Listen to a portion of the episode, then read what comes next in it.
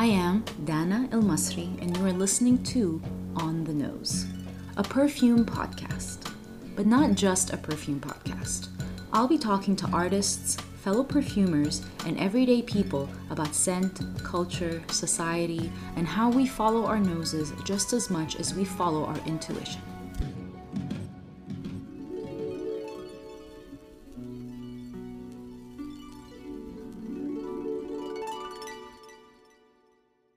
So okay, so Dana, we're we're doing an episode together. Yes, we are, Saskia. I'm excited. should we should we call it like perfume on the radio on the nose? A perfume on the nose on the radio, maybe. Yeah, perfume on the nose on the radio. That's really I love it. Perfume on the nose on the radio. And we're doing it about music because you have a long practice of combining scent and music. Yes, I have so you are well placed to talk about this topic. And and so i wanted to start by interviewing you about your work with music and scent. Super. So dana i know when you first started with uh, jazmin saraï one of your early early early projects was about making perfumes inspired by albums or mixtapes or specific musicians. Do you want to tell our combined audiences a little bit about that? Yeah so that was the beginning of jazmin saraï I had this idea when I went into perfume schools, the Grasse Institute of Perfumery. I noticed a lot of scent and music connections and crossovers very early on. And that really interested me because I was very much into music. And so, what I did when I came back from school, uh, while you know realizing that perfumers have organs and that there's scent notes and all of these different things kind of just made sense, um, including my synesthesia.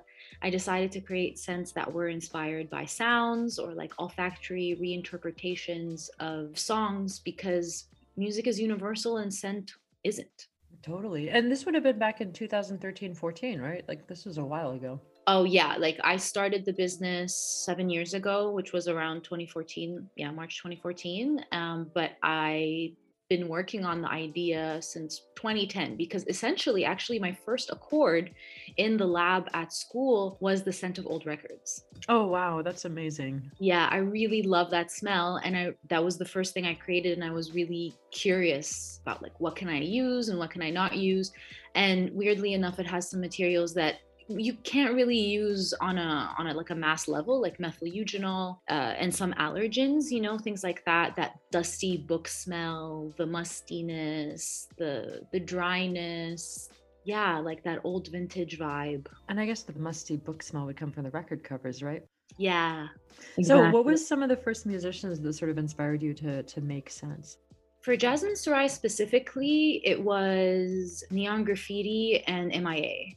That idea was very, very clear in my head. I've been listening to MIA for many, many years, and I really loved what she stood for uh, and how strong her lyrics were. Um, and the fact that she was doing a lot of like producing a lot of her music herself. And at the time, uh, Sun Showers, I hadn't even seen the video, but I kept listening to this song and I really had a very intuitive feeling to create it in scent form. I just wanted to be like, how cool would it be if I created that? And I also kept smelling neon, something neon in the song, and this like jungle vibe. I don't know how else to describe it. There was a gunpowder jungle vibe with a lot of neon, neon and wet cement and then i looked at the video and she was she's riding on an elephant. She's in the jungle in sri lanka. no wow. It kind of it all kind of made sense and that's really yeah where uh, neon graffiti was born. I remember that and i remember loving it because i'm a huge fan of mia and i think she's a total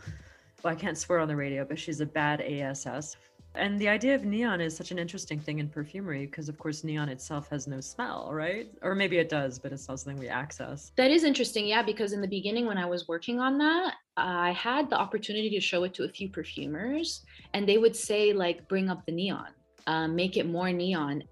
I was still kind of in very much influenced by the classical trainings and I was thinking about, okay, this is my debut collection. I need to have something that's approachable, that isn't like super weird. So I know that neon graffiti could probably get weirder. Like if I were to make a new neon graffiti now, it would be a lot more metallic, a lot more neon, less wearable. I've always been interested in neon and smell. Neon for me is very aldehydic. Yeah, I could see Maybe citrus, that kind of thing. I could totally see that. Yeah.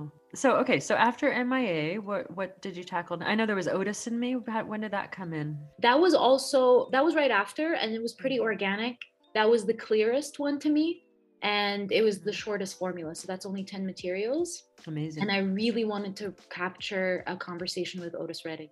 so how did you imagine it. that conversation? Well, I mean, listen to that song, "Cigarettes and Coffee." He's telling you it's just like he's sitting there with a with, with cigarettes and a cup of coffee like three in the morning. So i just thought of a very monochrome diner late night conversation mm-hmm. with a friend with a lover with a, a, mentor anybody that you're just totally enraptured with that conversation. You know what's that movie? Is it a thousand cigarettes yeah, it was like an MTV movie in the 90s, right? Yeah. So like I thought of that a lot and I thought of Tom Waits. He's my spirit animal. I love him. Well, you know, that's interesting that we're talking about music because one of the things I also created and just for me, there was a line in one of Tom Waits's songs, I think it was Circus, And he said the music was like electric sugar. And I recreated electric sugar. Wow. That was fun. That was a lot of fun. Uh, that sounds enticing. Gosh, we're going to have to make a playlist for this episode, right? So far, we got sun showers, cigarettes and coffee, circus. Oh, yeah, that's a great idea. yeah, totally.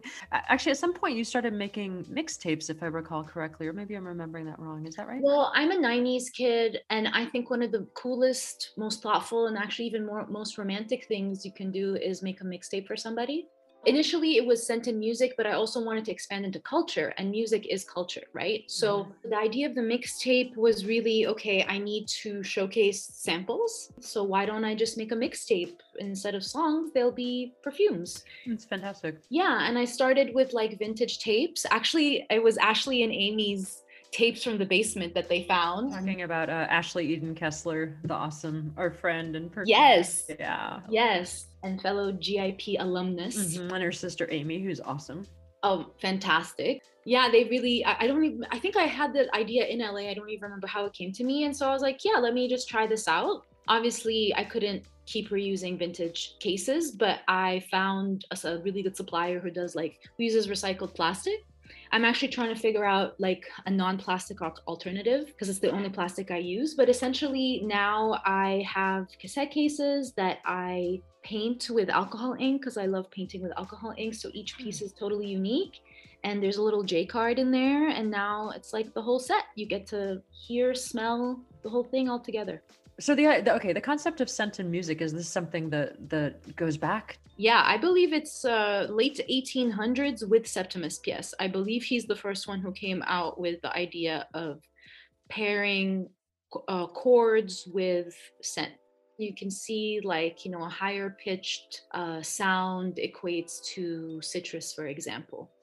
I had a lot of interest in many sensory mediums but none of them really made a lot of sense. And in perfume school, the whole idea of synesthesia really just kind of like hit me in the face, especially with scent and sound, because I would remember lemon or grapefruit and help decipher between the two by mm-hmm. giving myself a, a, a musical association to some of them lemon to me was super high pitched or citral was really really bright neon high pitched versus let's say vetiver which was kind of like a bass and the idea of top middle bass notes in in perfumery definitely help with the, the musical imagery Right. Yeah, totally. And, and, it comes from music, if I'm correct. Is that right? Yeah. I have a bachelor's in communication studies and I went into sound production specifically. And, you know, Pro Tools or GarageBand or a lot of these music, music software programs, whenever I, not now, but whenever I did construct things, especially in the beginning, I really did have that same kind of visual in mind. I really do believe in the vibrational theory of smell mm-hmm. as well, right? Just like music. The one and proposed by Luca Turin, you mean? The, yes. The idea that, okay, yeah. I totally agree with him on that. I mean, Yeah. even the way that music and smell is transported in the air is, I feel, very, very similar. Yeah. Um, in the way that we perceive it, the way that it, it hits our bodies. And the way Um, that it dissipates too, it kind of disappears. You know, when an when an ambulance goes by and it's like me doo dee doo, and then it passes you and it's me doo doo doo, it goes a little flat. You know, Yeah. I feel like there's equivalent to that in perfume with the sillage. You know, it's sort of it's dissipating in a way that's a little bit different than how it came to you. and it's really fleeting. It just disappears almost instantly. And i mean those were things that i loved like those were the, the most obvious connections to me. I'm like wow they're both nostalgic. They're both invisible. They're both time based they both have a similar structure. They both vibrate. They both emanate through your soul. It's very primal. You don't need a lot of time to, to feel anything and you don't have enough time to intellectualize it so I thought to myself, okay, interesting because in a perfume accord, it has to be harmonious, just like a song. I actually use a lot of sound mixing metaphors for people now, and it really helps. So let's say, you know, you don't want a lot of citrus, then maybe you'll put it in the back. So you'll put it Mhm. on like the fourth track instead of the first, and you'll bring it a Mhm. little bit down versus you know you don't want the snare drum to be super super loud or like super pronounced. So you'll put it every five seconds instead of every two seconds. And so there's certain structures involved mm-hmm. that i feel are very very similar to how you actually create a fragrance. Man, as someone who spends a lot of time in, you know, Adobe Premiere and used to do a lot of Final Cut, like that makes a lot of sense to me. right? Yeah, totally. Like, and then there's the, you know, sometimes I'll put in white noise underneath, and, and the white noise will sort of soften. So yeah, I always see that as sort of, I guess, like musk or something. Um, exactly yeah. exactly that's a really cool way of thinking about uh, construction. Um, that's awesome, Dana. So, Dana, I don't know if a lot of people know this, but and I, I I know you're shy about it, so we don't have to get into it too much. But you are a musician yourself, and you're a singer. Uh, can you tell folks a little bit about that, about your own your music? yeah um i've actually been singing and writing songs since i was 12 years old but i had quite a few negative experiences in communication studies where I, in montreal here in university where i did decide to sing i had a lot of stage fright and i got discouraged a lot weirdly enough that's uh, I graduated, and that's when I read Jitterbug Perfume and The Alchemist, and that's when I went into perfumery. So everything happens for a reason Mhm. um, and the way that I kind of like included music was to obviously do scented music uh, to keep the dream going. Now I release something when I have something to say, Mhm. which is still the same with perfume. Yeah, I write all of my own music. I'm actually releasing two songs uh, on a friend's project. She plays oud and guitar. She has a project um, called The Stories That Tie Us to Trees, and it's like in Arabic, in Spanish, and French. It's really beautiful, and it's my first song in Arabic, so I'm very nervous about that. Oh, that's awesome. And Montreal is full of really incredible musicians, and I'm very lucky to to be able to work with any of Yeah, them. Yeah, Montreal's got quite a scene actually. I have some some pals up there, and it seems to be ha- hopping. You know, Toronto too. It's crazy. Yeah, when it comes to music, it's and art in general, it's definitely a very, very creative place to be. And there's so much talent, really so much talent. Oh, you know, one thing we didn't talk about, maybe we could quickly talk about is your work with Arooj Aftab. Is that what you were talking about before? Yes. So I've actually done I've done quite a few collaborations with musicians. So one was with a local musician called Honora. That was the first where we did different scents for different songs, and we would um one was on a hot plate that I literally just played around with a hot plate and a fan on on stage. And then the second one was where we had cotton or sorry wool balls that were embedded with the scent but there were qr pins inside that could be scanned. And they were put on a tarp and that tarp was kind of like levied and pulled upwards as she performed. Oh, way and cool. the audience yeah it was super cool. And the audience took like just took them off the velcro or off the tarp and would be able to wool for a really really really long time. So that was really really cool. And ever since then because i've again so lucky to be surrounded by musicians i've managed to do uh la- just last year i came out with a, a limited edition diffuser oil collection called the ep I remember that. and yeah. yeah. so it was really just scent and sound in your home like just a moment of you play that artist's um, song and it was my kind of like in my scented interpretation of their music and it was four people so it included Honora which was the same person I mentioned earlier then there was also Callie Technis, uh, Lunice and Meryem Saci so it was all Mm-hmm. different people all different genres different vibes and like really a kaleidoscope of sense sound and color Awesome. and then Arooj, uh, that's coming up. So right now, she just released her EP or album called Vulture Prince. Mhm. So we're working on. They reached out and asked me to create a scent for that um, project.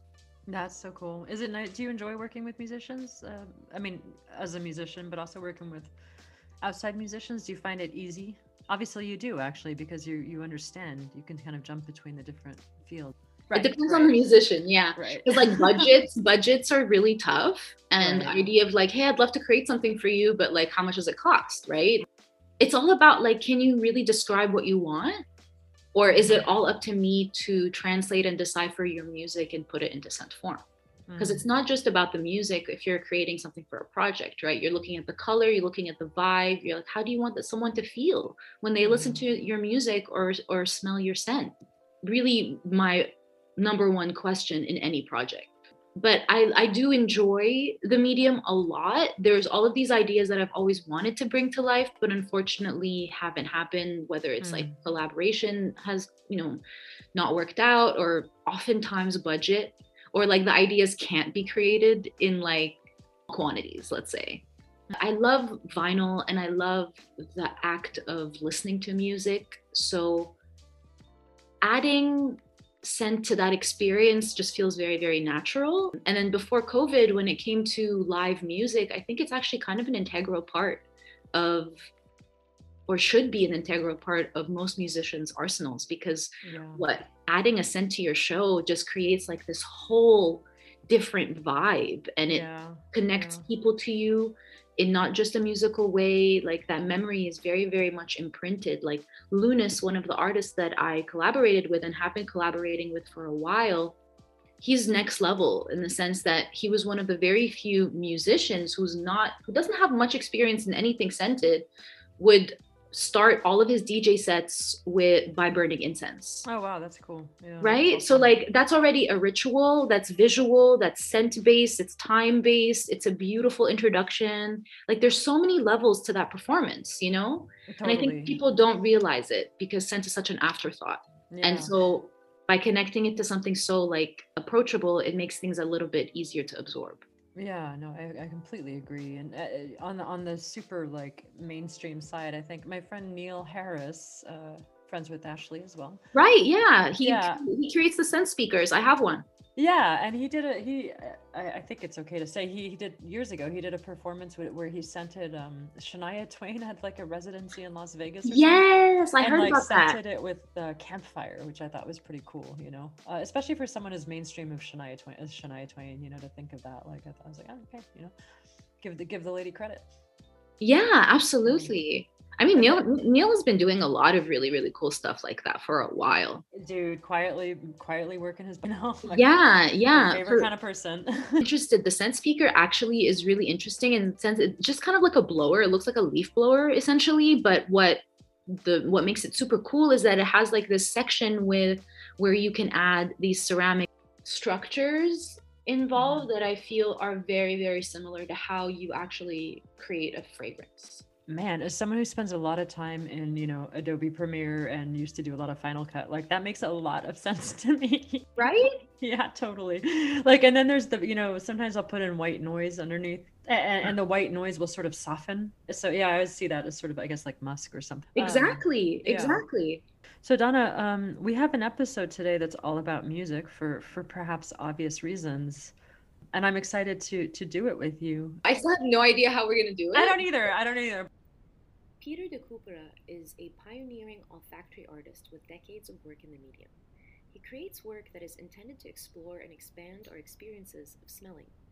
As part of his olfactory art practice, de Cupera explores technology, and it is in this regard that we invited him to join us.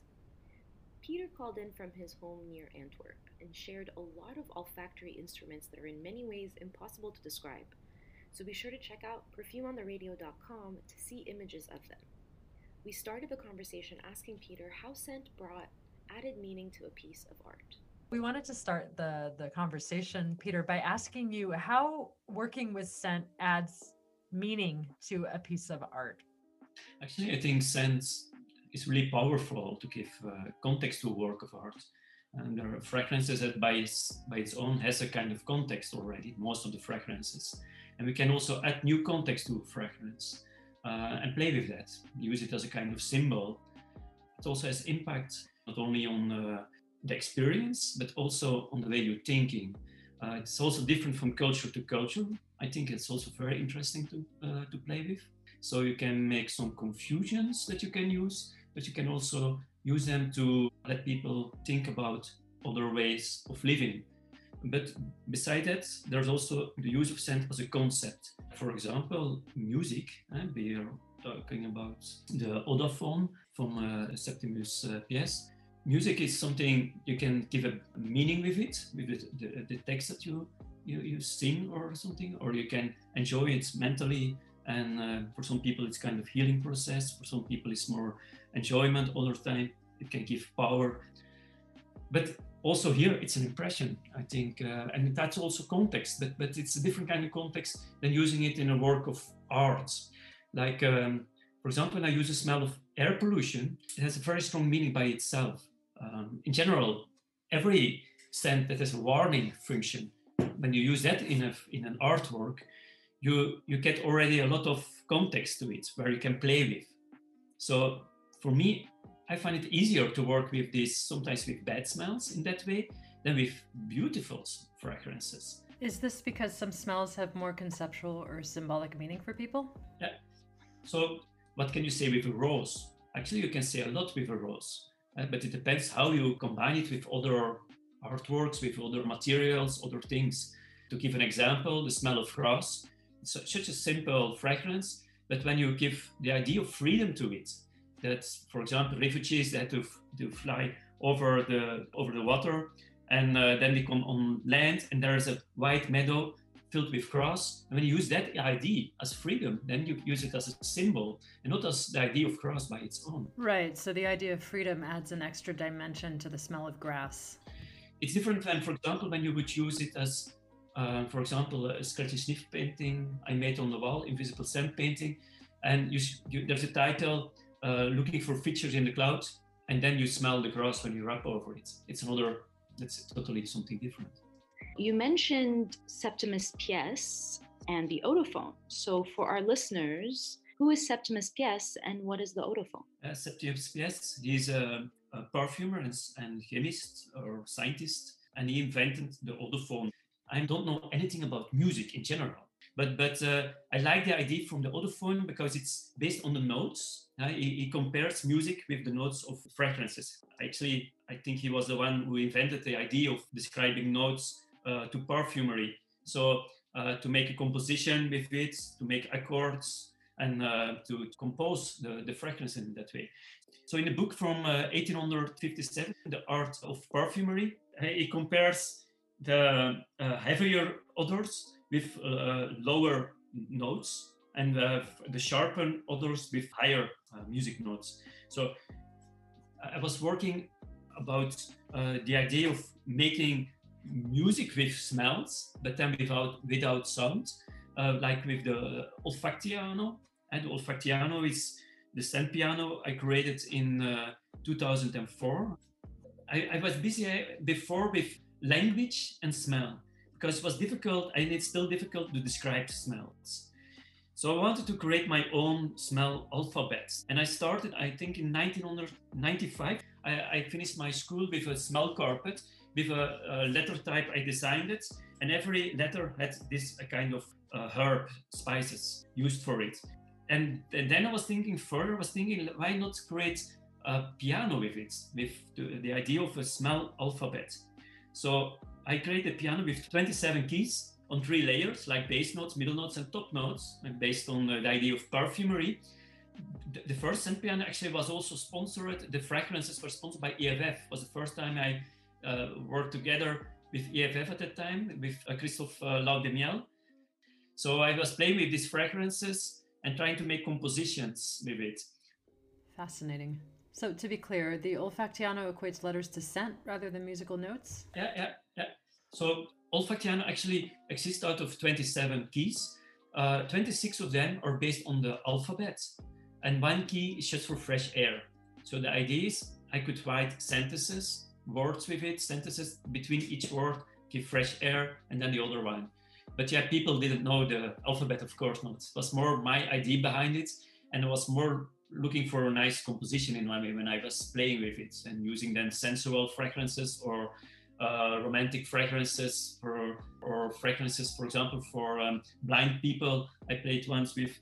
So the olfactiano, you could say, in one way, was a kind of tribute also to the other form from Septimus Piesse. Only I didn't know at that time when I was making it, designing it, about Septimus Piesse.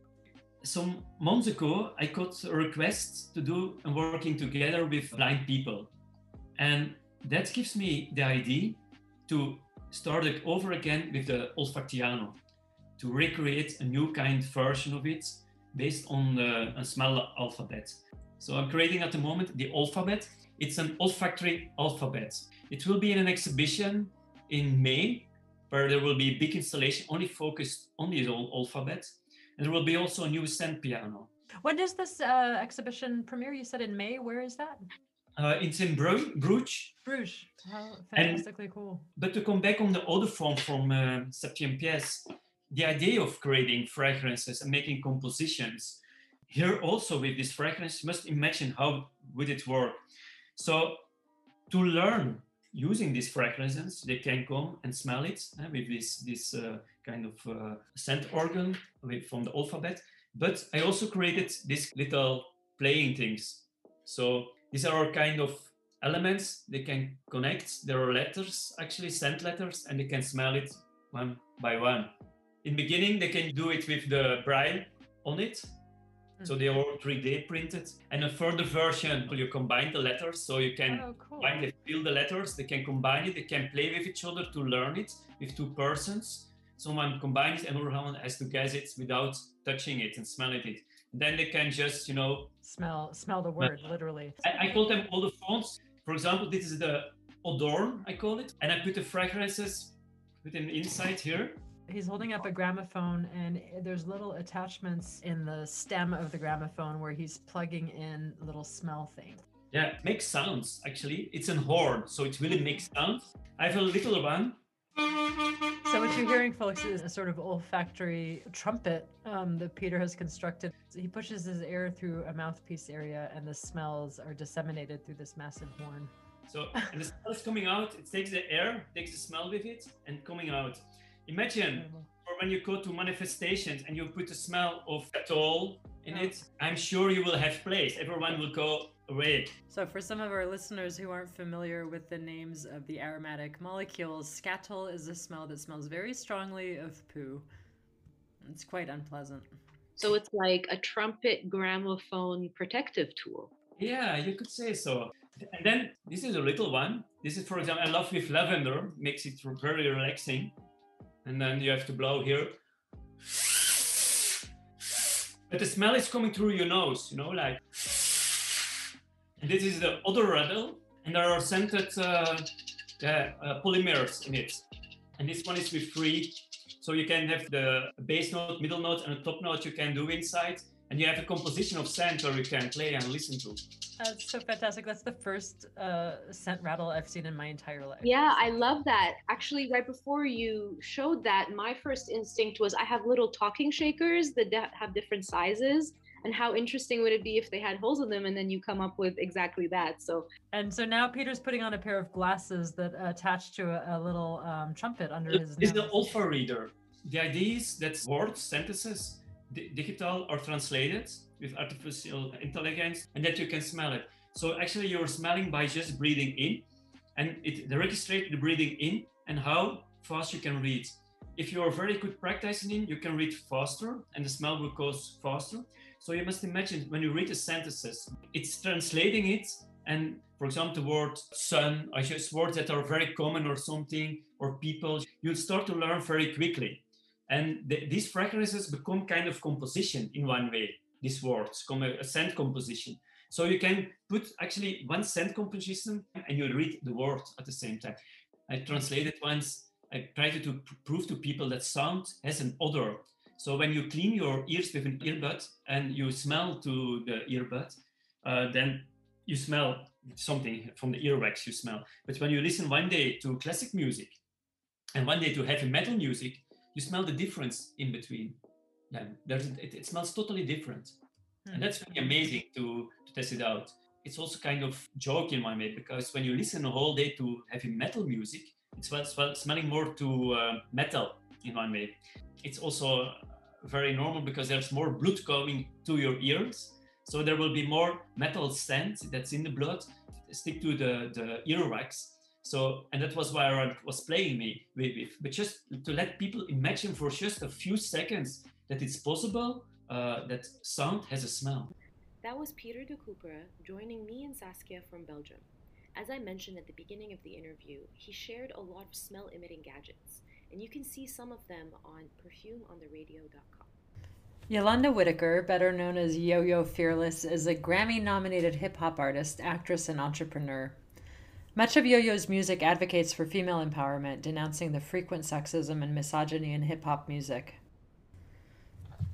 The protege of gangsta rapper Ice Cube, Yo Yo dubbed her crew the IBWC for the Intelligent Black Women's Coalition. In 2020, Yo Yo started studying perfumery and will be releasing several projects soon, and she joined us from Los Angeles.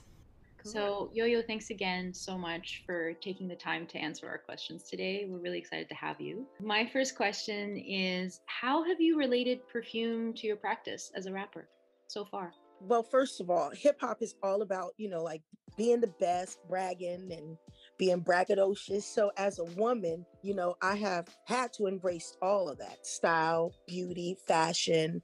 You know, Megan Thee Stallion and Cardi B, they've been on the biggest magazines ever due to fashion. When I was coming up, it wasn't that easy for us to obtain all of that hip hop was just, it was a street art form. So it wasn't as embraced as it is now. I mean, how you smell is really important. Yeah. I mean, you know, the scent that catches your attention. And, you know, when you're headed out to perform, it's all about being confident. And that's very important to an artist. I mean, I know for me, because a lot of, a lot of fans really don't know what the artist smells like. And it kind of sets the tone. That's interesting. Like, so it gives you sort of a personal relationship with the fans and, and you present yourself in the flesh, you know, in the way that you want to present yourself to the fans. Is that right? Yes. It sets the tone. It, you know, it, and it goes a long way. You know, scent really sets the tone because you, what was it? Was it, who was it? It was uh, Slick Rick. I think he had that song, La Di Da Di. Threw on my pants and my polo cologne, fresh dressed as a million bucks, you know.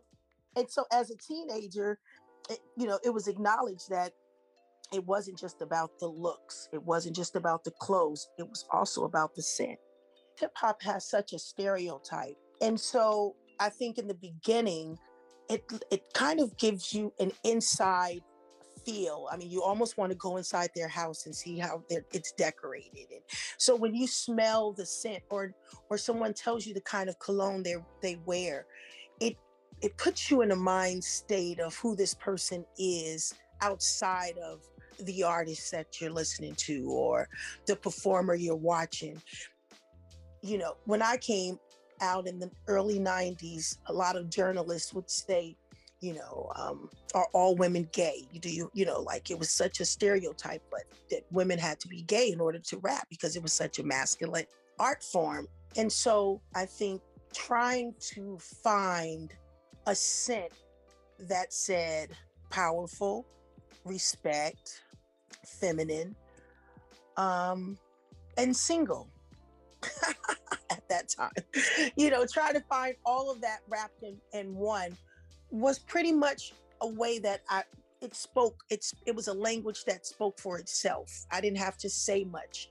It was almost like showing up and you know the scent said it all for me. That's really curiosity, cool. what scent was that that you just like that you chose that represented all of things? I'm a cocktailer.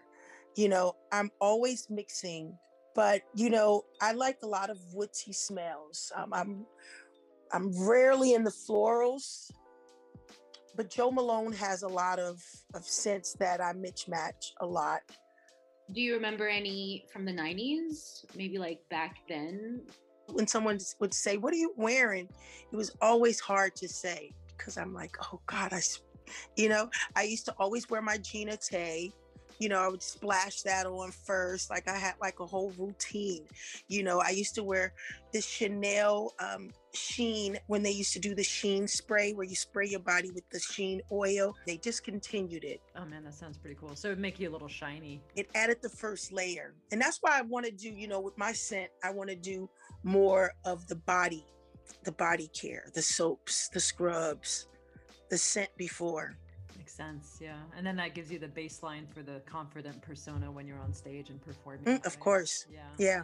I'm curious, do you do you think there's a culture of of thinking about scent or talking about scent in early hip hop and today? Mm-hmm. Yeah, I mean, hip hop, even though, you know, we're not wearing suits, you know, and ties, you know, and their street clothes, it's it's still important. It's high fashion. And the scent is very important because the scent is very necessary for the audience they are paying attention. They they are looking for the influence. They want to get inside your homes. They want the memory of it. So, you know, to have a fan approach you and um, you know, to pass you or to stand close to you and get a scent. And they're like, wow, and you know, sometimes that's all they remember. Yo, yo, you always smell good. Yo, yo, I love just, you know, you, you, but I love perfume. So it's always like it matters to me. And I think it matters to a lot. I can remember a person by their smell. I judge by the smell. Do you see any parallels between perfumery and music or specifically hip hop? Oh, of course. I mean, all of the scents, it sets it up based off of i mean i could have a horrible day. I mean I, you could i could experience death uh, contract situations.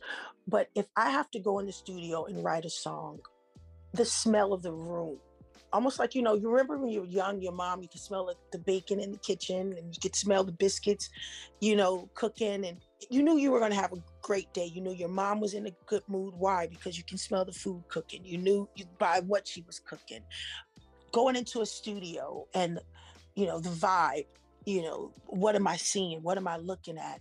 But more than anything it's the scent that sets it. Some artists love to light candles. Some artists love incense. Some love the air conditioner on pushes out the smell. You really just have a you know clean room. I used to love to um, have candles lit and I had this ritual where I would smoke a cigarette and have some champagne because my favorite artist, writer would do it. Yeah. So it always starts with the scent. Uh, when Saskia told me that we were talking to you, the first the first question that did come to mind was do you find anything in common or in terms of especially now that you're starting to make your own perfumes or learning how to construct things. Do you see anything in common with cadence, the rhythm, or uh, flow specifically when it comes to making a fragrance? Yeah, I mean, you know, just creating your own melody, you know, um, putting it all together, which I'm very excited to have learned how to do. And even with some of the samples I've made now, I'm still looking for a certain tone. I'm still looking for a certain melody with the perfume. Yes, I see a complete parallel of music and perfume. You know, you want this orchestra, you know, how how do you want it to play out? And so yeah, it, it mellows out with music for me. What about you, Dana? Do you find the uh, rhythmatic flow to be in the same body as perfume? Yeah, absolutely. I see so many connections, and I've also explored other musical genres so specifically mm-hmm. arabic music so there's a lot of quarter tone in there and it it's a completely different setup and that to me is really interesting in terms of how things uh, revolve how things repeat mm-hmm. um, this was like back in the 50s and 60s but they'd like sing the same thing over mm-hmm. and over again the same lyric over and over again but differently or longer and it's just so fascinating to me. I, I definitely think they all have something in common for sure. Yeah you know hip hop the herb smell is real big so when you have like the woodsy smells remind me of hip hop. That, that actually sets a really good picture. Yeah the greens the figs you know, um, with hip hop and and just the smell of itself because you know the studio has kind of like its own kind of vibe and you mellow it out with different smells. So you've just actually given us like the question of what does hip hop smell like? Yeah, totally. in general. Now we know. right. Figs, woodsy, herb. Mm-hmm, mm-hmm, mm-hmm. Because you know, in the studio, it's it's a lot of wood. This, this the booth is, you know, you're surrounded by cedar wood. So, what what are you hoping to do with your perfume? Do you see it as a parallel track for yourself, or are you hoping to sort of create some sort of synergy between between your performances and your and your perfume making? I wanted to kind of introduce a scent to my audience in a way that you know not just you know for me i mean the first day i took one of your classes you know, they were saying, oh, yeah, call it yo-yo, call it yaya, this, this, this. And the first thing Michael says was, aren't you glad no one wants to smell like Beyonce anymore? you know, the days of smelling like Beyonce are over. I was like, okay, out the window goes that idea. It had me set aside the yo-yo to creating a scent that I want the audience to smell. And outside of that, but to create, like you said, a scent for the audience. Because I think when especially hip hop, because we have this stereotype. I love meeting strong, confident women because we've been taught to be crabs in the bucket in hip hop. It's one girl to a clique. You know, uh, Queen Latifah was one girl with the naughty by nature. Myself with Ice Cube and the Lench Mob. There was not like a bunch of girls. You know, it was one girl to a clique because we don't have enough of it around. And even now, you have the lawyers hang around or the assistants or something. I just wanted to produce something that had power in music. And would you, would you imagine, like, uh, when you're performing, propagating that scent to the audience? Great question. Yeah. You know, how do you get that smell out? Yeah, mm-hmm. good question. I guess maybe to rephrase the question a little bit would be like, what do you think it would bring for your audience to have that smell when you perform? Do you think it would? Would you hope it would make them connect to you better? It, oh, without question, it yeah. would definitely have them connect to understand. Like, wow, you know, I knew Yo Yo. I, you know, they've loved me. They've watched me. They're on my social media page. I mean, you know, when they meet me in person, they go, "Wow, I knew you were nice.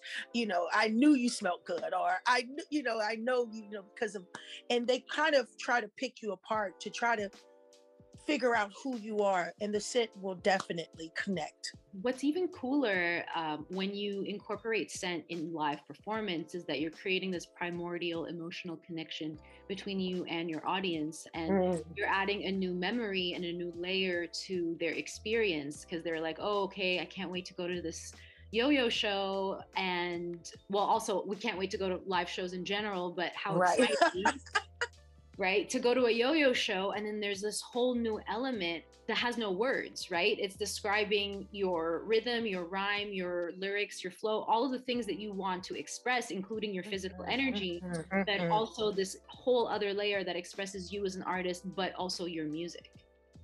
It's that scent of sense that I'm missing. When you're talking, I can see it.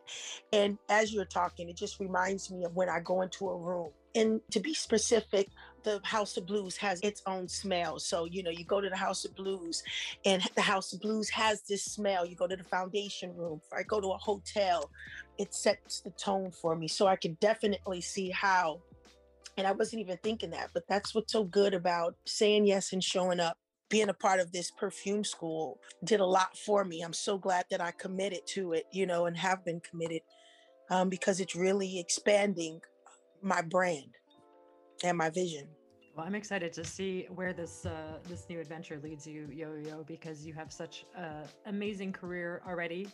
Um, I, am interested to see how you apply your thinking and your knowledge and your brain to scent. So keep us posted. I will. I will. I will. Yeah. Thank you so much. Thank you so much, Yo Yo. Your answers were really great. It was great to talk to you. Oh, thank you. Thank you so much. That was Yo Yo Fearless, hip hop icon and defender of women everywhere, joining Dana and me from her home in Los Angeles. You can learn more about Yo Yo with a Google search, but fair warning, you'll get lots of results because she's kind of amazing. Heather D'Angelo is one third of the band Au revoir Simone and the owner and perfumer of the brand Carta Fragrances. Heather is also an ecologist and is inspired by the complexity of Earth's ecosystems and the people working to protect them. She founded Carta in 2017 She also happens to be one of the members of the Coalition of Sustainable Perfumery. Heather joined us from San Francisco, and there was a bit of an audio issue, so bear with us. I'm curious. Uh, so obviously, you were in this. You are still in this band, Au revoir Simone. Is that correct? Yeah. Yeah, yeah, we haven't, you know, broken up or anything, but I'm in San Francisco and they're in, you know, New York City still. So um, definitely things have slowed down. Mm-hmm. Yeah, COVID. So um, yeah. yeah. so so okay. So being in this band, how did you become interested in scent? I mean, how did did that relate to your sort of trajectory as a musician, or how, what what led you to perfume? Um, so it's interesting. Um, I'm definitely one of those people that before I became a perfumer, I was one of those people that I like to buy perfume. So I was more of a consumer of fragrance. Um, that was always the thing that I wanted to buy. So like when I used to tour in France, I always would go to the Serge Lutens store, which is like the most, it's like the most beautiful perfume store I think in the world. And like I'd buy like one of those beautiful bell shaped bottles, and that would be like my treat that I'd buy myself when I was on tour. So I started like buying a lot of fragrance and just really had an appreciation for it. I think even just like as someone who's like very aesthetically sensitive, like I love to cook, I love spices, like I love smell things. I feel like it's just, you know, I think it all just kind of goes together. Like I'm just like a sensory overload kind of person. I love music. Um, I feel like that's true of a lot of perfumers. We all really love cooking. We all really love food. We all really love music. Like it's just that kind of um, heightened senses, maybe uh, overall. But I was touring, you know, for over a decade, and you can't really have things when you're on tour when you're like living out of a suitcase so certainly like learning how to make perfume like wasn't something that was on my radar but at some point i had a friend who was getting married and her friend David was making um, her a custom fragrance for her wedding. And she invited me um, to go to his perfume studio one day. And I had never been to a perfume studio before. And, I, you know, I knew nothing about it. But I was like, ooh, that sounds really cool. She just knew that I like loved perfume and she wanted my feedback about the scent he was creating.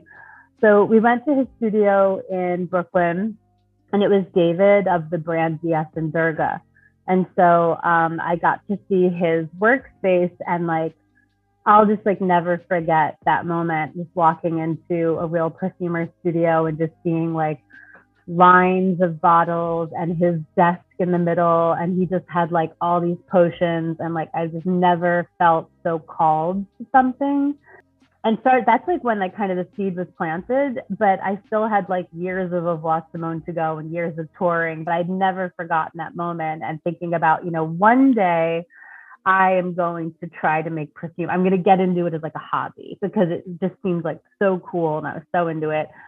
So then i moved to san francisco in um that was like 2014 finally in the first time in my life i had space to buy things and like start collecting things. So like I set up a whole music studio, which I had never had in my life, like actually getting to set up all my keyboards and all my amps and like and I started dabbling in perfume, uh, you know, perfume craft. And so I started, of course, like, you know, getting little bottles through Perfumer's Apprentice and reading all the books by Mandy Aftel, like watching YouTube videos and um, and what was really cool is um, the crazy thing is the year that I moved to San Francisco um, and I moved to the Mission was the same year that Tiger Lily opened a block from where I live.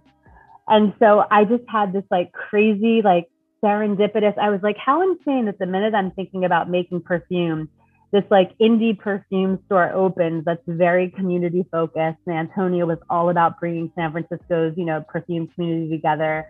And so I um I suddenly found myself for the first time like not only with the time and the space to start this hobby, but with like a built-in community um, that was facilitated. So everything just like really flowed like so incredibly. And um, I ended up just teaching myself, as like many perfumers do. I only wish I lived in LA so I could have gone to like, you know, your classes, like your amazing classes. And I did that for about four years. I was just doing it as a hobby before I ever considered launching my own brand and like really thinking about like maybe I should try selling perfume, to, you know, or more than just giving it away to friends and family. How do you think your experience in music has informed your perfumery practice?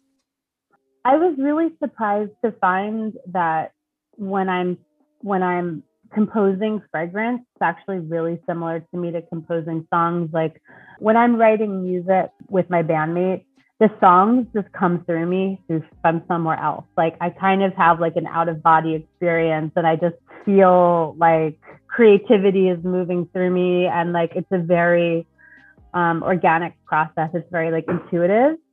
And when I'm working on fragrance, it's the same process completely. It's like the decisions I'm making aren't logical. They're like it's very much, and it's the same as when I'm cooking. Honestly, like I don't really use, I don't really use you know cookbooks. So it's like when I'm when I'm cooking, everything is by taste. I'm making decisions in the moment just based on how I'm feeling and like aesthetically where I want the, the thing to go. And so like whether I'm, I think anything for me that where I'm creating something of beauty or trying to compose something um, or really communicate something through a craft, I think it just comes through me. I don't know. That's what seems the most similar.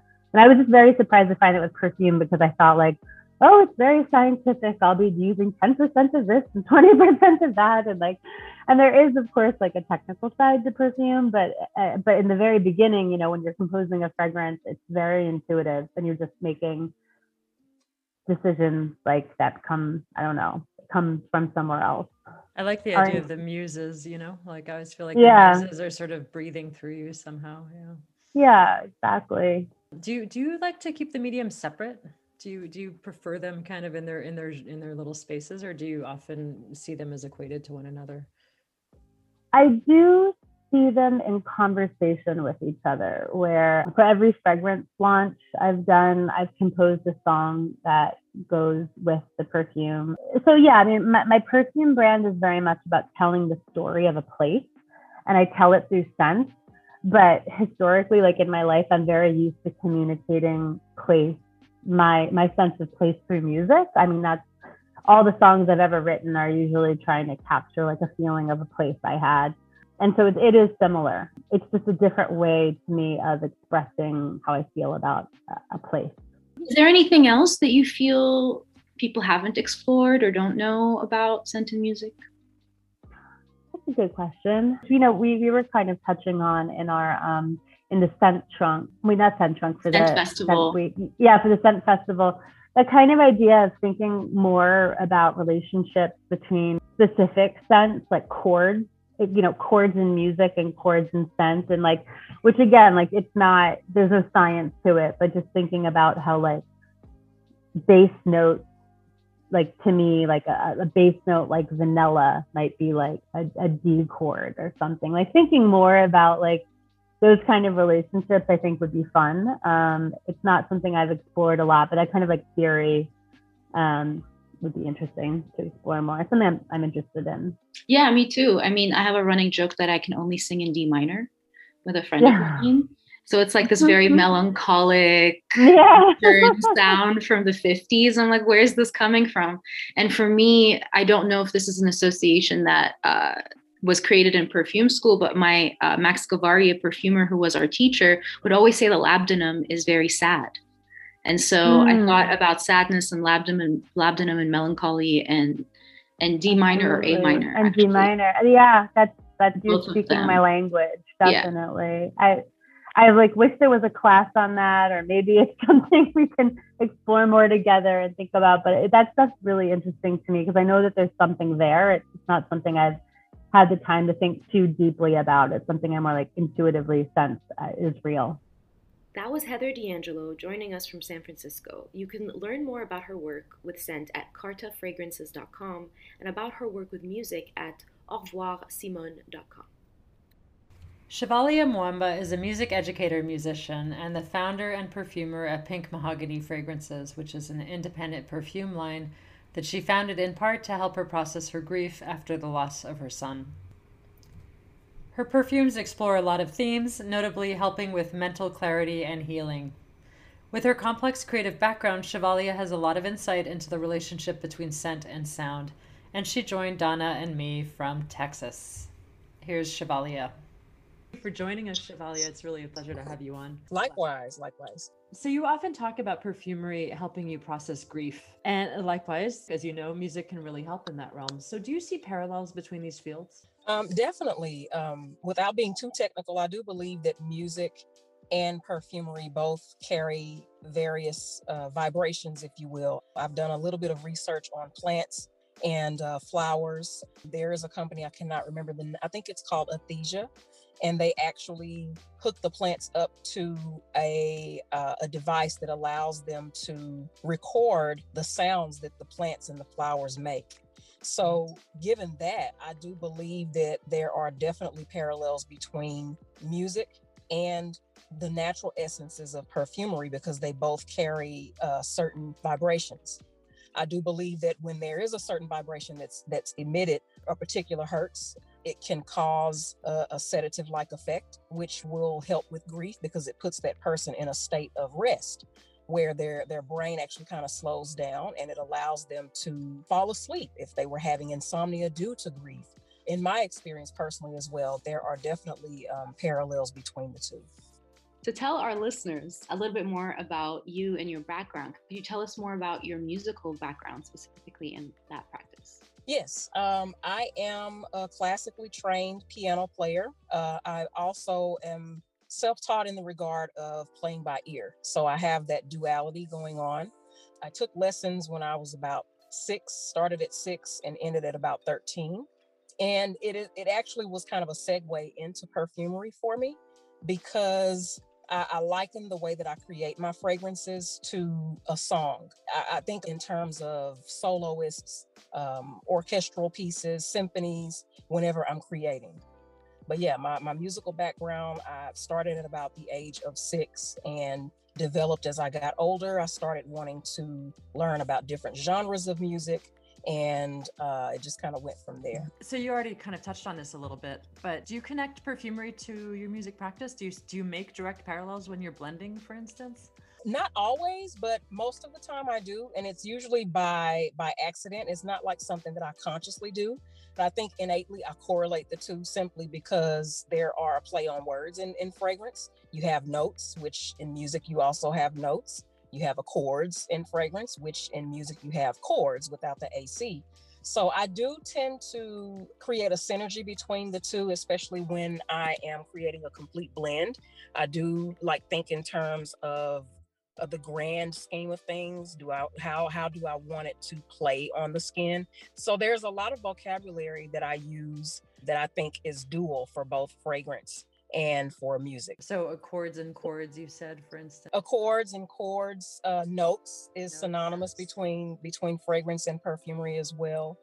You are using an example of a choir. You have the soprano, which would be the top notes. You have the alto, which would be the heart note or the middle note, and then you have the tenor, which would be the bass note in perfumery. So I do tend to think in terms of, of dual vocabulary and it just kind of helps me to keep things into perspective when I'm creating or blending.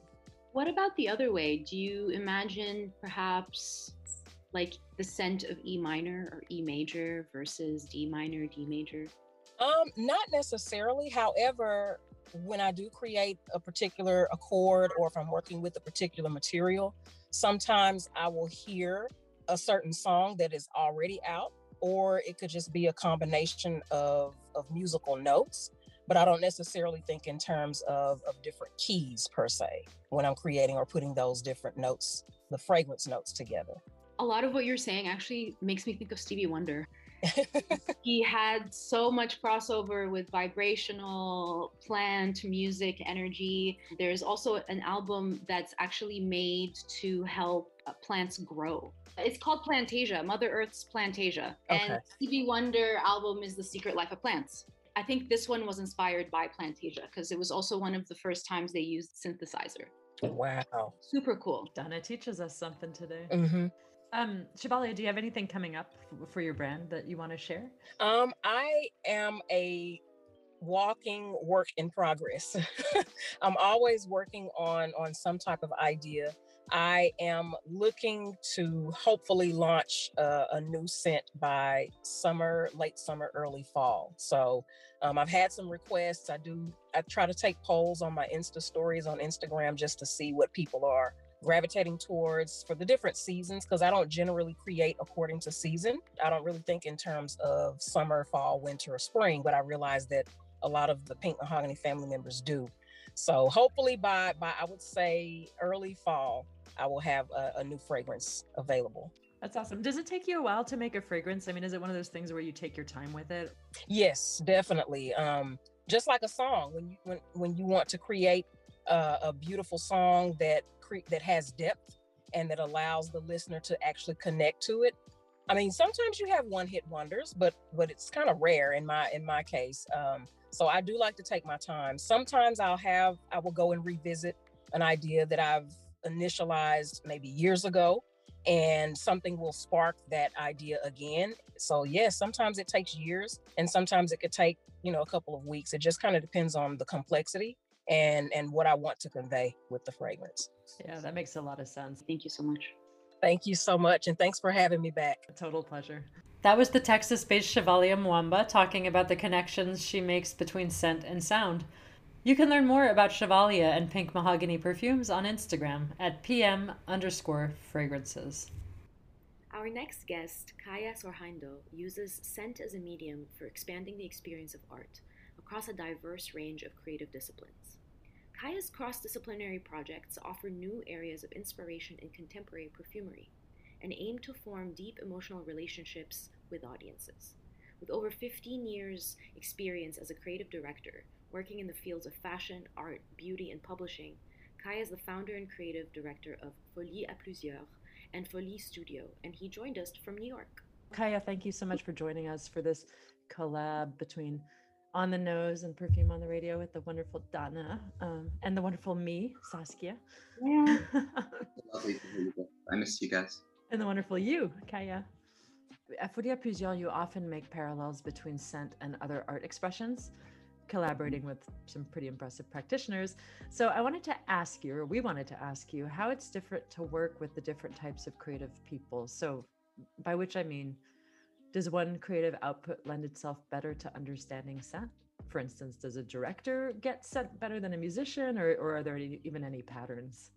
I guess there's two ways. To, there's two. There's two different ways to answer that. Um, my my immediate thought is that well, I've been really fortunate to work with some amazing artists that trust me because that's the first thing that you have to establish when you're working with these different artists.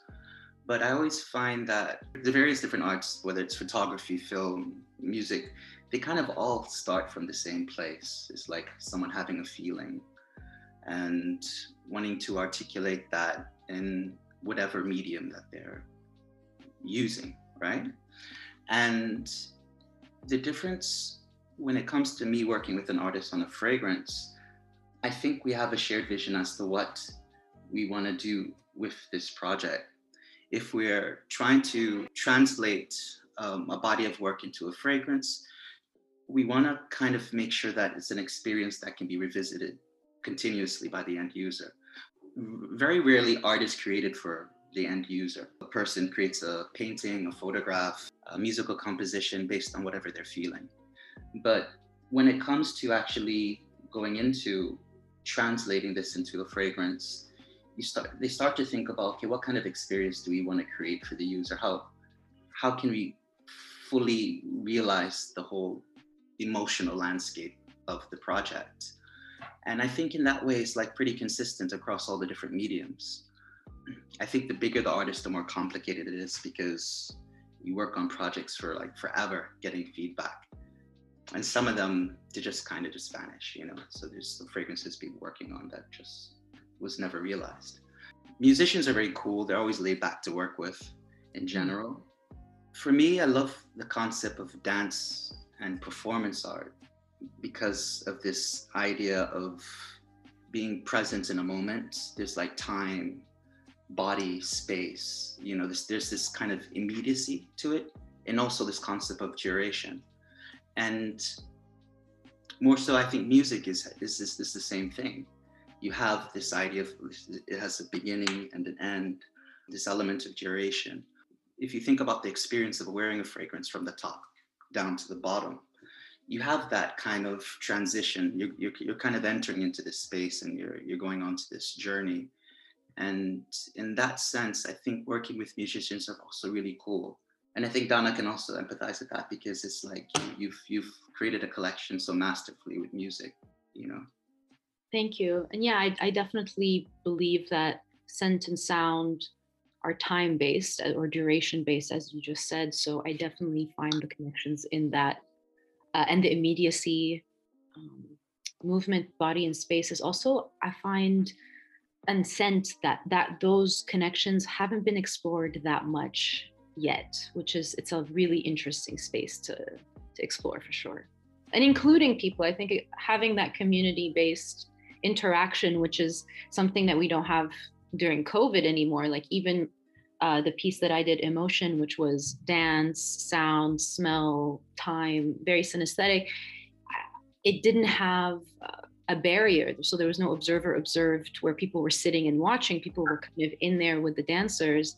And I wish we could do that right now. I think we really almost need it, but one day, off topic. But so, Kaya, as creative director, your role is one of vision and leadership and one of also one of management. So how do you begin the process of collaboration between artists the perfumer the brand as a whole even yourself like in that whole jumble? Absolutely. Um yeah sometimes i also think i'm a professional intern as well you know. Cat herder cat herder. Yeah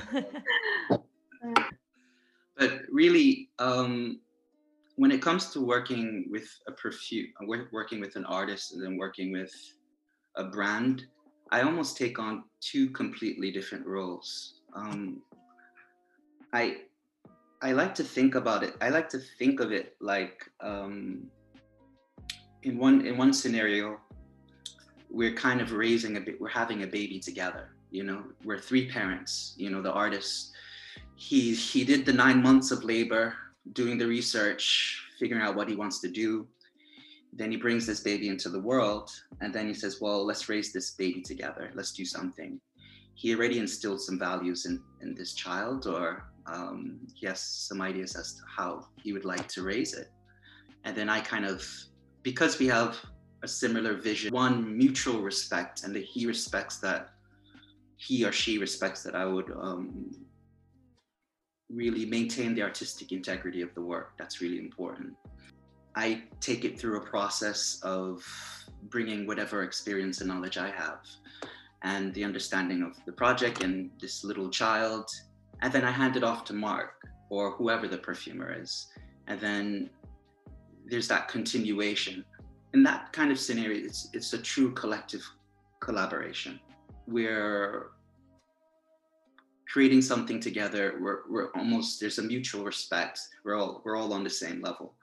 I can't do the work that the artist does. The artist can't necessarily do the work that i do. We all kind of trust in each each of our abilities and we have a shared vision as to what it needs to be.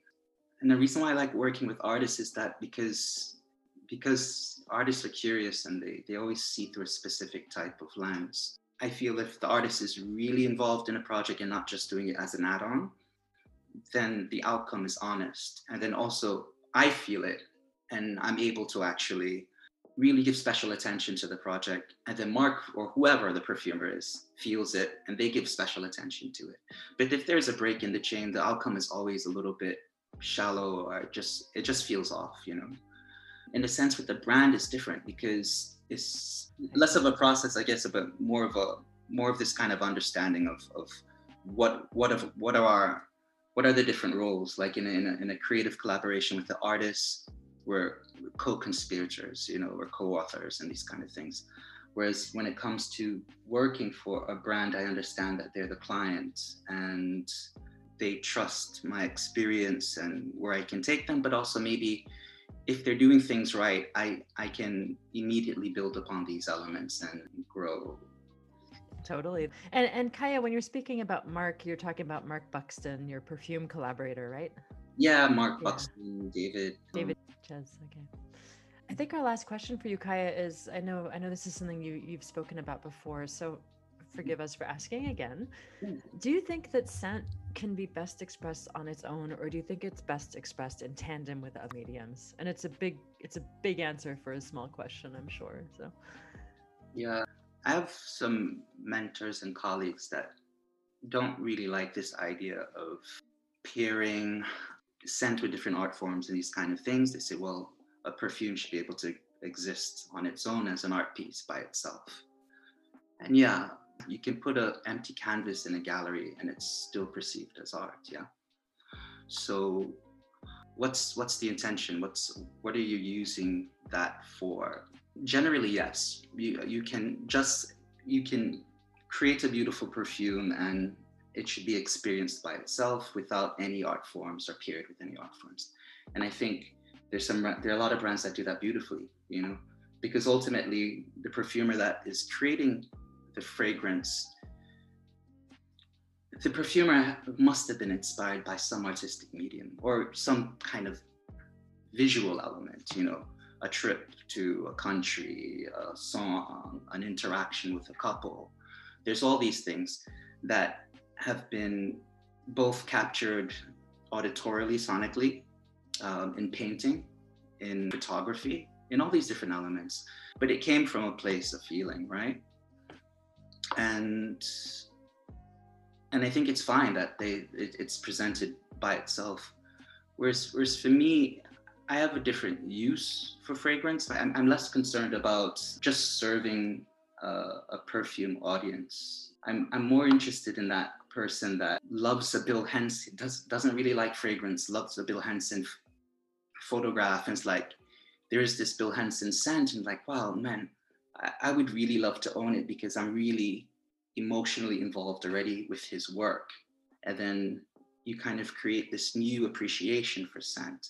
But not only that, the the work begins to take a life on its own. You know, it, it starts to seep into different aspects of that individual's life and inspires them.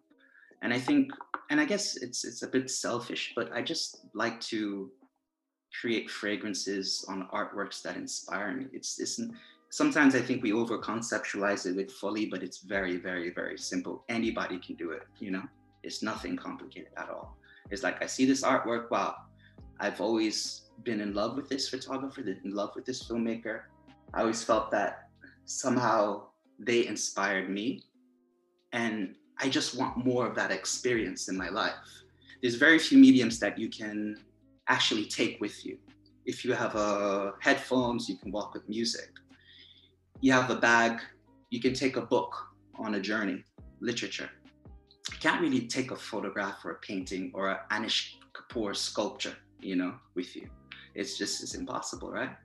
So if you really want to kind of revisit that experience and relive that experience and build upon those ideas and somehow infuse them into your life in a way that inspires your own craft, I think a perfume is a fantastic carrier or medium. So to kind of go back to the question is that yes, feel that perfume doesn't it doesn't need a film, it doesn't need a a score, it doesn't need anything. It can be exactly what it is. But it really depends on what what are you using a perfume for? Are you just using, you're creating a perfume for someone, you're just creating a really immaculate perfume for someone to wear? Or do you want to create a deeper impact in someone's life that, that extends beyond the body? It goes towards the intellect and things like that.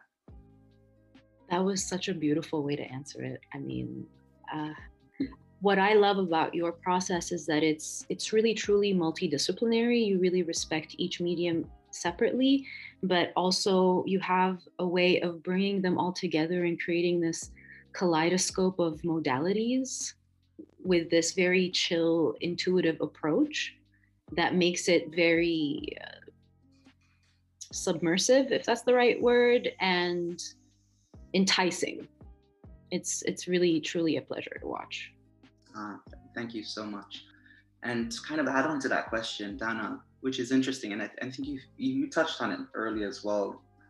When it comes to music, there's so many interesting elements. You know, there's just just the instrumentation in a in a song, and then the instruments that a perfumer uses. You know, And all of these ingredients to have different frequencies and vibrations. And in music, you have different frequencies and vibrations.